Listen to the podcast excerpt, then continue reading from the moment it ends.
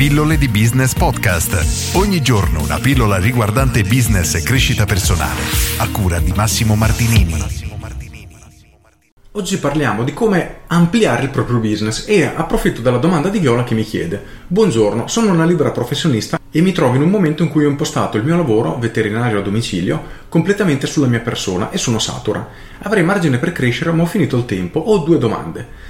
La prima, come si fa a spersonalizzare e quindi potersi appoggiare a collaboratori? Cosa sarebbe meglio iniziare a delegare? Secondo, esiste un parametro economico che mi dica che sì, ho un pacchetto di clienti che mi permette di tentare di fare il salto di qualità e di investire in una struttura, cambiando l'assetto del mio progetto ma prendo la possibilità di crescita ulteriore? Ora, le domande di Viola sono estremamente interessanti. La prima riguarda la delega, la seconda riguarda un po' più la struttura aziendale. Iniziamo dalla prima, come si fa a spersonalizzare, quindi appoggiarsi a collaboratori e cosa sarebbe meglio iniziare a delegare? Qui, a mio avviso, hai due modi modi su cui muoverti. Il primo è quello di iniziare a delegare i compiti più semplici, quindi senza la necessità di avere del personale altamente specializzato. Ora non so, ad esempio visite di routine oppure trattamenti che può fare una persona, magari un neolaureato o una persona che ancora non ha tantissima esperienza, qui iniziare a delegare parte del lavoro.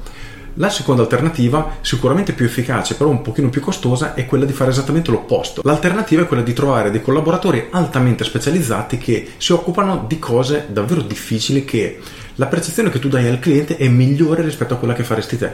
Ad esempio, non so, un cliente deve sterilizzare il suo gattino e tu gli dici guardi lo faccio fare dal mio collega Antonio perché lui è estremamente bravo nella sterilizzazione dei gatti maschi ora qui in questo esempio sono andato abbastanza nello specifico però la logica è proprio questa quindi devi trovare quello che ritieni un po' più opportuno in base alla tua struttura attuale, al tuo grado di specializzazione e soprattutto al rapporto che hai con i clienti. Questo perché se tu passi, tra virgolette, dai l'animale di un cliente a una persona inesperta, il cliente si sentirà sempre un pochino comunque messo da parte perché avrebbe avuto piacere che fossi stata tu, perché lui ha il rapporto con te, si fida di te, che gli avessi fatto l'operazione. Al contrario, se tu gli indichi una persona molto più esperta di te, più brava, più specializzata in quel compito specifico, la persona si sentirà più sollevata perché farai capire che ci tieni a lui, soprattutto al suo animale, e invece di fare tu una cosa che oggettivamente la sai fare, ma potrebbe esserci qualcuno che la fa meglio, il cliente sarà molto contento, quindi dal punto di vista della vendita sarà molto più facile. Per questo ti consiglio di fare una valutazione in base, come dicevo, ai clienti che hai e alla percezione che hai intenzione di dare. Questo è il primo aspetto e poi lo colleghiamo però alla seconda domanda e mi chiedi, esiste un parametro economico che mi dica che sì, ho un pacchetto di clienti che mi permette di tentare di fare il salto di qualità e di investire in una struttura, cambiando l'assetto del mio progetto ma aprendo la possibilità di ulteriore crescita? Allora, qui è interessante la cosa, puoi cambiare struttura mantenendo però intatto l'assetto che è adesso, ovvero delle visite a domicilio. Questo perché è una cosa molto molto interessante per i padroni di animali soprattutto io mi ci metto in prima persona per i gatti, eh, io ne ho ben 5, quindi capisci che è un po' un problema quando le devo portare, soprattutto perché in macchina impazziscono e uno inizia a piangere e piange pure l'altro. Tutti e cinque non le voglio portare perché non voglio farle aspettare troppo, quindi devo fare due o tre viaggi. È veramente un casino. E siccome i proprietari di animali, e tu mi confermerai, tanto sei nel settore, li amano davvero con tutto il cuore, i loro, i loro animali sono parte della famiglia, avere un servizio di veterinario a domicilio è estremamente estremamente comodo, quindi io questa cosa ti consiglio di non toglierla, in qualche modo di mantenerla. Però riguardo alla domanda che mi chiedo, ovvero se esiste un parametro economico, ti direi Disney, nel senso che se riesci a creare una sorta di abbonamenti in cui tu sai che ogni mese ogni cliente ti paga X euro, ad esempio, non so, tu garantisci ai clienti che li vai a trovare una volta al mese e ti fai pagare un abbonamento 50-100 euro, non so, quello che ritieni opportuno.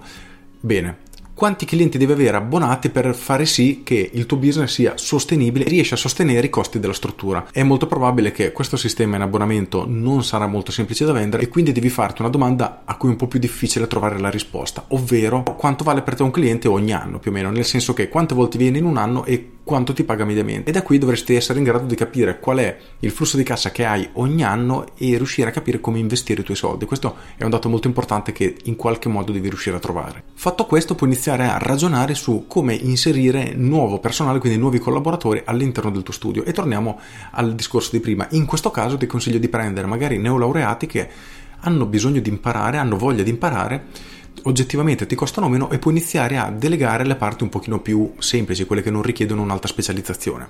Questo è il primo punto. Ma il secondo punto, io ti consiglio questo. Riesci a inserirti in uno studio veterinario già avviato, quindi una sorta di associazione in cui tu avrai il tuo spazio, il tuo studio, i tuoi clienti e riuscirai piano piano a mettere in moto tutto. Questa può essere una soluzione alternativa che devi considerare per valutare l'investimento iniziale che dovrai sostenere. In questo caso praticamente dovrai limitarti a pagare un affitto che non sarà oggettivamente eccessivo, sicuramente non quanto avere uno studio tuo, iniziare a creare il tuo flusso costante di clienti per portarli da te in modo che si abituino anche a venire appunto nello studio e successivamente quando hai una base abbastanza solida o meglio che ritiene essere solida potresti spostarti preferibilmente non lontano e portare con te tutti i clienti che stanno già venendo in modo da non dover partire da zero ma avere già una base di clienti che tutto sommato ti garantisce questo famoso flusso di cassa di cui parlavamo prima. So di non averti dato probabilmente le risposte che cercavi perché non sono stato assolutamente preciso e non posso esserlo non conoscendo né il tuo business né i tuoi numeri. Per cui mi sono limitato a darti degli spunti di riflessione che spero possano esserti utili per iniziare a ragionare in maniera anche alternativa, cercando di valutare nuovi punti di vista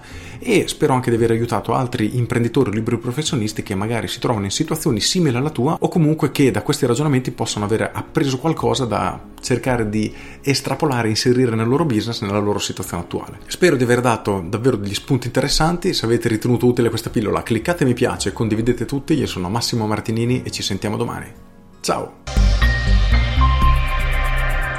Aggiungo, se non siete ancora iscritti alle mie pillole di business via mail, fatelo subito sul sito pilloledibusiness.com e tutte le mattine alle 7 in punto riceverete una mia mail riguardante business, crescita personale e marketing. Con questo è tutto davvero e vi saluto. Ciao!